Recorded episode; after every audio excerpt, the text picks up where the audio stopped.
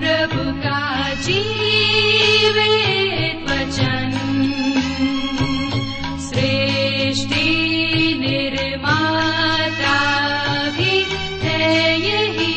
वचन। प्रभु यीशु मसीह के पवित्र नाम में आपको हमारा नमस्कार। कार्यक्रम सत्य वचन में आपका हार्दिक स्वागत है।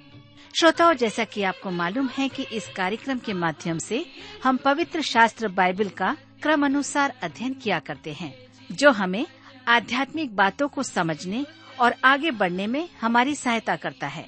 इन दिनों हम पॉलुस प्रेरित द्वारा लिखी गई इफिसियो के नाम पत्री का विस्तार पूर्वक अध्ययन कर रहे हैं। और श्रोताओं, हमें विश्वास है कि इस अध्ययन से आपको आध्यात्मिक लाभ मिल रहा है।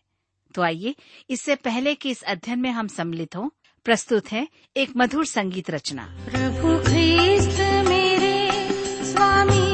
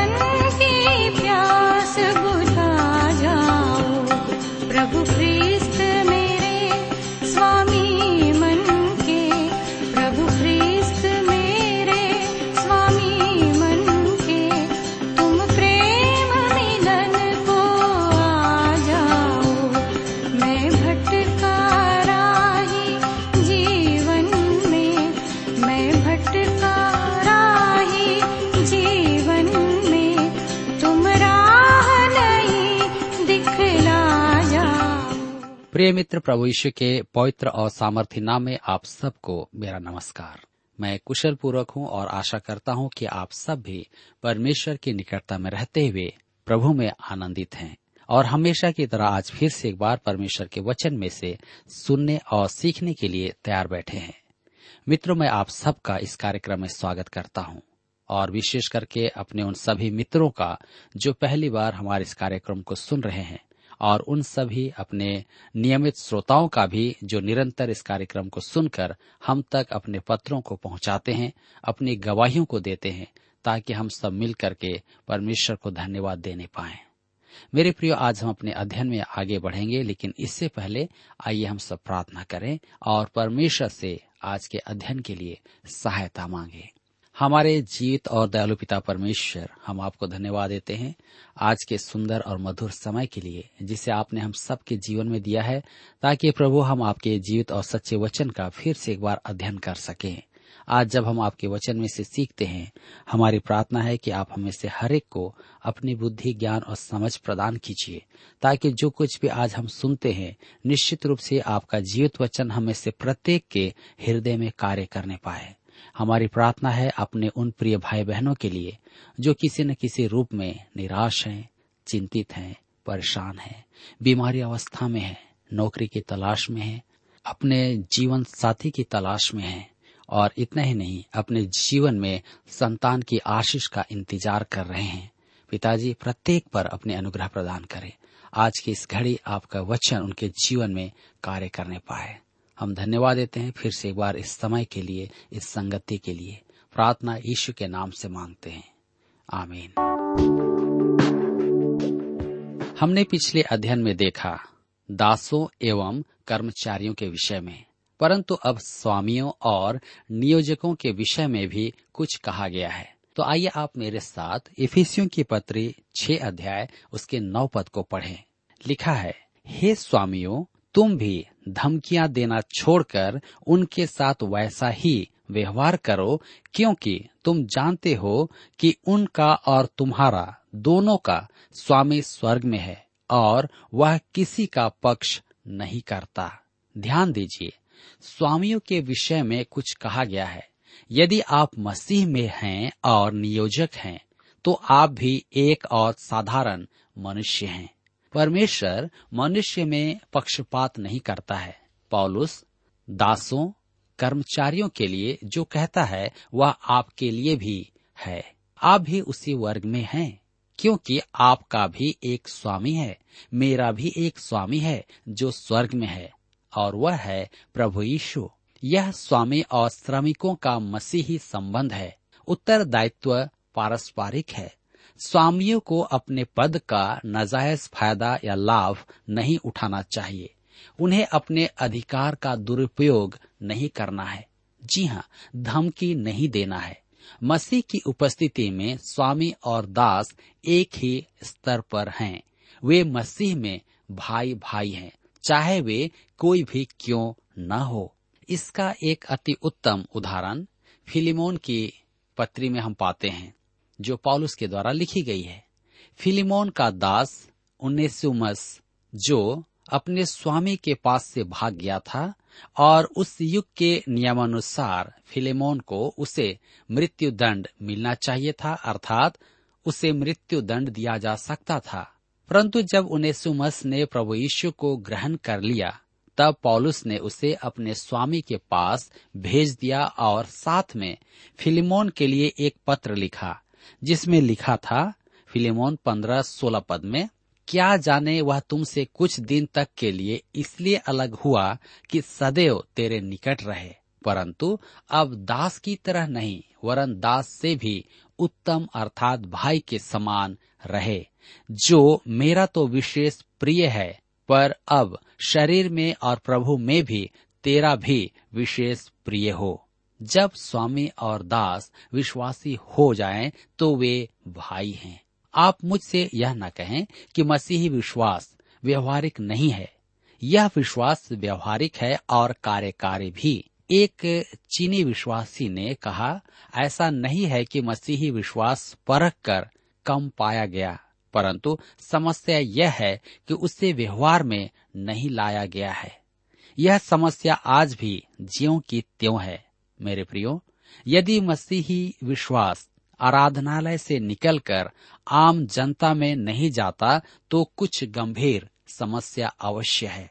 यदि प्रयोग किया जाए तो वह मालिक कर्मचारी के संबंध में व्यवहारिक सिद्ध होकर रहेगा। आइए देखें, योद्धा का बैरी।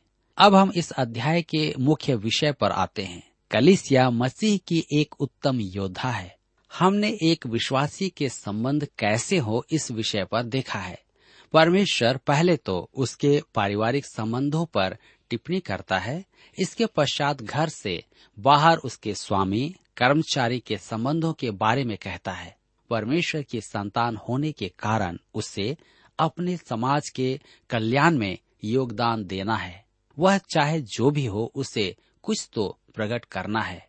मेरे प्रियो अब हम योद्धा के बैरी के बारे में देखेंगे। एक युद्ध जीता जाना है। आज एक समझ में न आने वाली बात यह है कि परमेश्वर की संतान एक ऐसे युद्ध में है जो आत्मिक क्षेत्र में है। यदि सार्वजनिक स्थान में दायित्वों को निष्ठापूर्वक नहीं निभाया जाए तो मसीही उपलब्धियों के क्षेत्र में महान आत्मिक विजय नहीं प्राप्त होगी। यह तो स्पष्ट है कि मैं रूढ़ीवादी हूँ। मैं अपने विश्वास में यह मानता हूँ कि हम सहस्त्र वर्षीय राज्य में महाक्लेश से पूर्व की स्थिति और अनुग्रह के युग में विश्वास करता हूँ। मैं उन मनुष्यों से कुछ उब जाता हूँ, वरन परेशान हो जाता हूँ। इन विचारों पर दृढ़ विश्वास तो करते हैं, परंतु उनका जीवन अति निश्चिंता से भरा होता है। और हमारे इस प्रतिष्ठित ऊँची स्थिति से सुसंगत नहीं है। हम स्वर्गीय स्थान में उपस्थित हैं। अति अद्भुत बात यह है। मेरे मित्रों, हम इस पृथ्वी पर वास करते हैं और हमारे धर्म को व्यवहारिक होना है।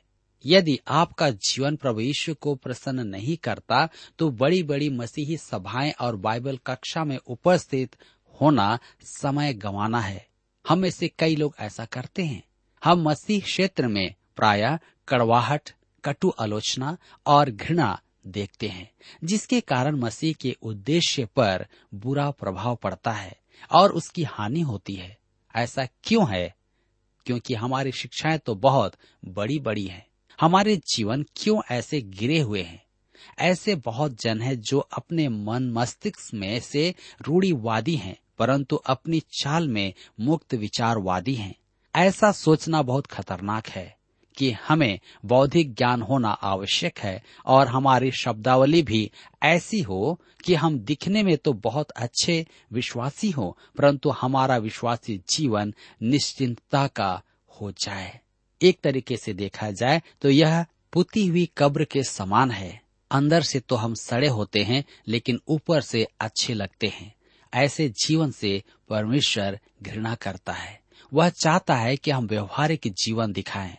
मेरे विचार में, शैतान का ध्यान केंद्र न तो क्लब है, न माफिया, परंतु मेरे विचार में उसका ध्यान केंद्र रविवारीय आराधना है। वह आत्मिक क्षेत्र में काम कर रहा है और अनेक निष्क्रिय विश्वासी इससे अनभिज्ञ हैं। अनेक विश्वासी शराब की दुकानों को डरवाना चाहते हैं, जबकि बंद होना है उनका मुँह जो व्यर्थ की बातें करता है। आलोचना करता है। शैतान उस क्षेत्र में कार्य करता है, जिस क्षेत्र में हम उसके हस्तक्षेप की कम से कम आशा करते हैं। वह शनिवार की रात शहर में व्यस्त नहीं रहता है। वह जल्दी सो जाता है कि सुबह सही समय पर उठकर आराधना में जाए। आत्मिक युद्ध वहाँ होता है, जहाँ परमेश्वर का वचन प्रसारित किया जाता है। शैतान उस स्थान को ध्वंस कर देना चाहता है, क्योंकि वही आत्मिक युद्ध का स्थान है। कभी कभी सबसे बड़ा संकट का स्थान आपके लिए वह है, जहाँ आप रविवारी आराधना करते हैं। जिस रात यीशु पकड़वाया गया, उस रात यरूशलेम का सबसे बड़ा संकट का स्थान कौन सा था? क्या वह फरीसियों की संगति थी, या धोखा देने वालों की बैठक थी? जी नहीं, सबसे खतरनाक स्थान था अटारी। जहाँ प्रभु यीशु अपने शिष्यों के साथ उपस्थित था। क्यों? क्योंकि उस रात शैतान वहाँ था। लिखा है कि वह यहूदा में समा गया कि यीशु को धोखा दे। मेरे विचार में, यहूदा और पतरस दोनों ही इस तथ्य की गवाही देंगे कि वह स्थान उस रात यरूशलेम का सबसे अधिक खतरनाक स्थान था। अतः हमें यह समझना है कि युद्ध कहाँ चल रहा है। आपको स्मरण होगा कि इफिसियों की पत्री का अध्ययन आरंभ करते समय मैंने कहा था कि हम इस पत्री की तुलना पुराने नियम में यहोशु की पुस्तक से कर सकते हैं। यहोशु इसराइल के वंशजों को यर्दन पार कनान देश में लाया और वहाँ उनके बैरी थे, जिनसे उन्हें युद्ध करना था और उन पर विजयी होना था। यर्दन नदी न तो हमारी मृत्यु का न ही प्रतिज्ञा का देश स्वर्ग के प्रतीक हैं। वे प्रभु यीशु की मृत्यु और पुनरुत्थान के प्रतीक हैं और हम उसके द्वारा जंगल से कनान में प्रवेश करते हैं। परमेश्वर की संतान को आज कनान में वास करना है। स्मरण रखें कि कनान स्वर्ग का प्रतीक नहीं है, क्योंकि कनान में बैरी थे और युद्ध करने की आवश्यकता पड़ती थी। आप और मैं विश्वासी जन योद्धा हैं। योद्धा के बैरियों को पहचानना है और युद्ध हमारे सामने है। प्रतिज्ञा के देश में यहोशु के समक्ष तीन मुख्य बैरी थे। पहला था उनके मार्ग का बाधक यरीहो नगर, जो आज संसार का प्रतीक है। यहोशु के लिए जो यरीहो था, वही आज हमारे लिए संसार है। यहोशु से परमेश्वर ने कहा था, वह युद्ध न करे, परंतु यरीहो का चक्कर काटे। हम संसार से युद्ध करके उसे जीत नहीं सकते। ऐसा करना हमारी चूक होगी। पहला योना के पत्री पाँच अध्याय उसके चार और पाँच पद में लिखा है, जो कुछ परमेश्वर से उत्पन्न हुआ है, वह संसार पर जय प्राप्त करता है। और वह विजय जिससे संसार पर जय प्राप्त होती है, हमारा विश्वास है। संसार पर जय पाने वाला कौन है? केवल वह जिसका यह विश्वास है कि यीशु परमेश्वर का पुत्र है। मेरे मित्रों, संसार पर विजय पाने की एक मात्र विधि है, हमारा विश्वास, और परमेश्वर पर भरोसा। फिर पहला योना के पत्र दो अध्याय के पंद्रह पद में वह कहता है तुम न तो संसार से और न संसार में की वस्तुओं से प्रेम रखो। यदि कोई संसार से प्रेम रखता है तो उसमें पिता का प्रेम नहीं है। संसार की वस्तुएँ नाशमान हैं। परमेश्वर की संतान को उनसे लगाव नहीं रखना है। इस संसार में हमारा अनुभव, कनान का अनुभव होना चाहिए। मेरे प्रियो, यहोशु का दूसरा वैरी था अय नगर। जो देह का प्रतीक है। यहोशु ने सोचा कि उस छोटे नगर को जीत लेना कठिन नहीं होगा। अतः उसने योद्धाओं की एक छोटी टुकड़ी ही भेजी। परिणाम यह हुआ कि उन्हें मैदान छोड़कर भागना पड़ा। जब वे हार कर लौटे, तब यहोशु परमेश्वर के सम्मुख मुँह के बल गिरकर गिड़गिड़ाया। यहोशु की पुस्तक सात अध्याय उसके दस और ग्यारह पद में परमेश्वर ने उससे कहा उठ खड़ा हो जा। तू क्यों इस भांति मुँह के बल पृथ्वी पर पड़ा है? इसराइलियों ने पाप किया है। उस पाप को परमेश्वर के सम्मुख स्मरण करके उसका त्याग करना आवश्यक था। इसके बाद ही परमेश्वर उन्हें विजय दिलाएगा। आपको और मुझे देह पर विजय पाने के लिए यही करना होगा। अधिकांश विश्वासी संसार पर जयवंत हैं। वे येरेहो का चक्कर काट रहे हैं और अपने गुण गा रहे हैं। मैं यह नहीं करता और वह नहीं करता, परंतु वे देह से हार जाते हैं। वे अपने क्रोध के वश में हैं। वे पीठ पीछे बुराई के वश में हैं। एक विश्वासी ने मुझसे कहा, ऐसा क्यों है कि मैं हर बात में झूठ बोलता हूँ? देह यही तो करवाती है। मेरे मित्रों, देह हम में से अधिकांश पर जयवंत है। ए नगर देह का प्रतीक है। तीसरा बात है, यहुशु को, गिबोनियों को स्वीकार करना पड़ा। वे चतुर थे, वे पास के पहाड़ पर रहते थे, परंतु उन्होंने ऐसे जूते और वस्त्र पहने जैसे लंबी यात्रा की हो और फफूंद लगी रोटी साथ में ले ली। यहशु की पुस्तक नौ अध्याय उसके चार से ग्यारह पद में लिखा है कि उन्होंने यहोशु से झूठ बोला और उससे समझौता करने की भीख मांगी। आप पढ़ सकते हैं, यहोशु नौ उसका चार से ग्यारह पद। शैतान की युक्ति ऐसी ही होती है। वह झूठों का सरदार है और अपने दूतों को ज्योति के स्वर्गदूत सा प्रकट करता है ताकि वह हमें धोखा दे। किसी ने एक पूजा पद्धति के अगुआ का वर्णन करते हुए इस प्रकार से किया। मैं उसका प्रचार सुनता हूँ। वह बड़ा ही आकर्षक और प्रभावी है और उसकी बातें मुझे उत्साह से भर देती है। परंतु दूसरा कुरंथियों ग्यारह अध्याय उसके चौदह और पंद्रह पद में व्यक्त पॉलुस की चेतावनी स्मरण रखें। यह कुछ अचंभे की बात नहीं, क्योंकि शैतान आप भी ज्योतिर्मय स्वर्गदूत का रूप धारण करता है।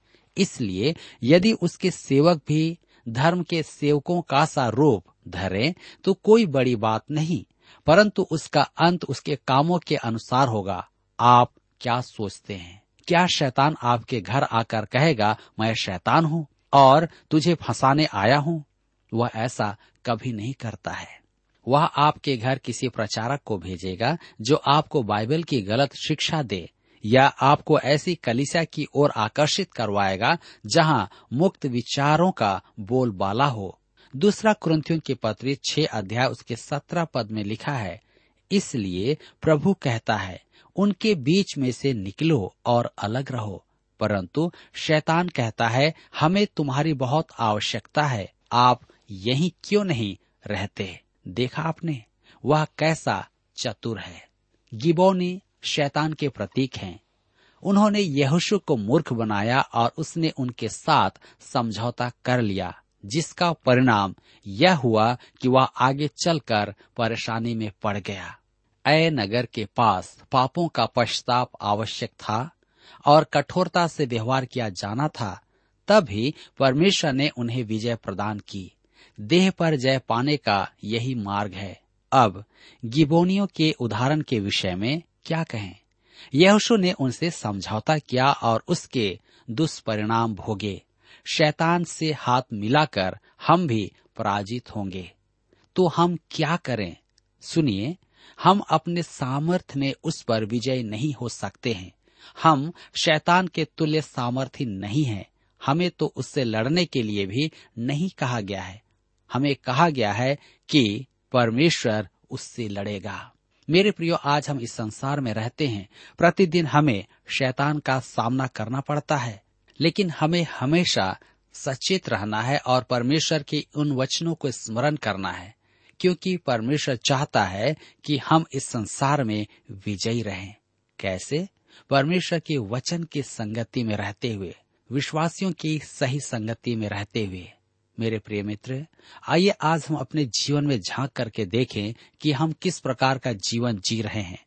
क्योंकि पॉलुस हमें बताता है कि हम परमेश्वर के योद्धा हैं और इस पृथ्वी पर हमें विजयी होना है और अपने आप से नहीं, सिर्फ़ परमेश्वर की ओर से हो करके क्योंकि परमेश्वर ही उससे लड़ेगा। आइए हम अपने आप को प्रभु के हाथ में समर्पित करें। अपने जीवन को स्मरण करें और कहें, प्रभु, आप मेरी सहायता करें। मेरे मित्रों, आज हमारे अध्ययन का समय यहाँ पर समाप्त होता है। मैं आशा करता हूँ कि आज के इस अध्ययन के द्वारा आपने अवश्य ही अपने जीवन में नई बातों को सीखा है और आपने इस बात को जान लिया है कि आप एक योद्धा हैं और आपको एक विजयी जीवन जीना है जो मसीह ईश्वर के द्वारा संभव है। आज के इस अध्ययन के द्वारा प्रभु, आप सबको बहुतायत से आशीष प्रदान करें। प्रिय श्रोताओ, अभी आप सुन रहे थे बाइबल अध्ययन कार्यक्रम सत्य वचन हम आशा करते हैं कि आज के इस कार्यक्रम से आपको आत्मिक लाभ मिला होगा।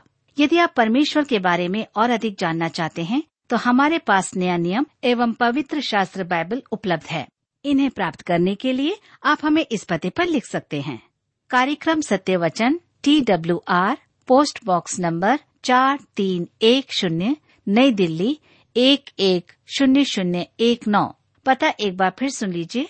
कार्यक्रम सत्यवचन T W R post box number four three one zero, New Delhi, one one zero zero one nine. और हाँ श्रोताओ, याद रखें कि पत्र लिखते समय आपका नाम और पता साफ़ साफ़ लिखा होना चाहिए। इसके अलावा आप हमसे टेलीफोन के माध्यम से भी बातचीत कर सकते हैं, जिसमें हमारे काउंसलर या सलाहकार आपको सलाह देंगे। तो नोट कीजिए हमारा मोबाइल नंबर नौ नौ पाँच आठ आठ दो शून्य चार एक चार। याद रखें, double nine five eight eight two zero four one four. और हमारा दूसरा नंबर है zero nine six five one four double three three nine seven. याद रहे शून्य नौ छ पाँच एक चार तीन तीन तीन नौ सात। इसके अलावा आप हमसे ईमेल के द्वारा भी संपर्क कर सकते हैं। हमारा ईमेल आईडी है Hindi T T B at T W R dot I N Hindi T T B at T W R dot I N और अब इसी के साथ हमारे कार्यक्रम का समय यहीं पर समाप्त होता है। अगले कार्यक्रम में आपसे फिर मुलाकात होगी। तब तक के लिए हमें आज्ञा दीजिए, नमस्कार। प्रभु तेरे दर पे आए हैं हम तेरी कृपा पाने। बरसा आशीष हम दीनों पर तेरी महिमा गाने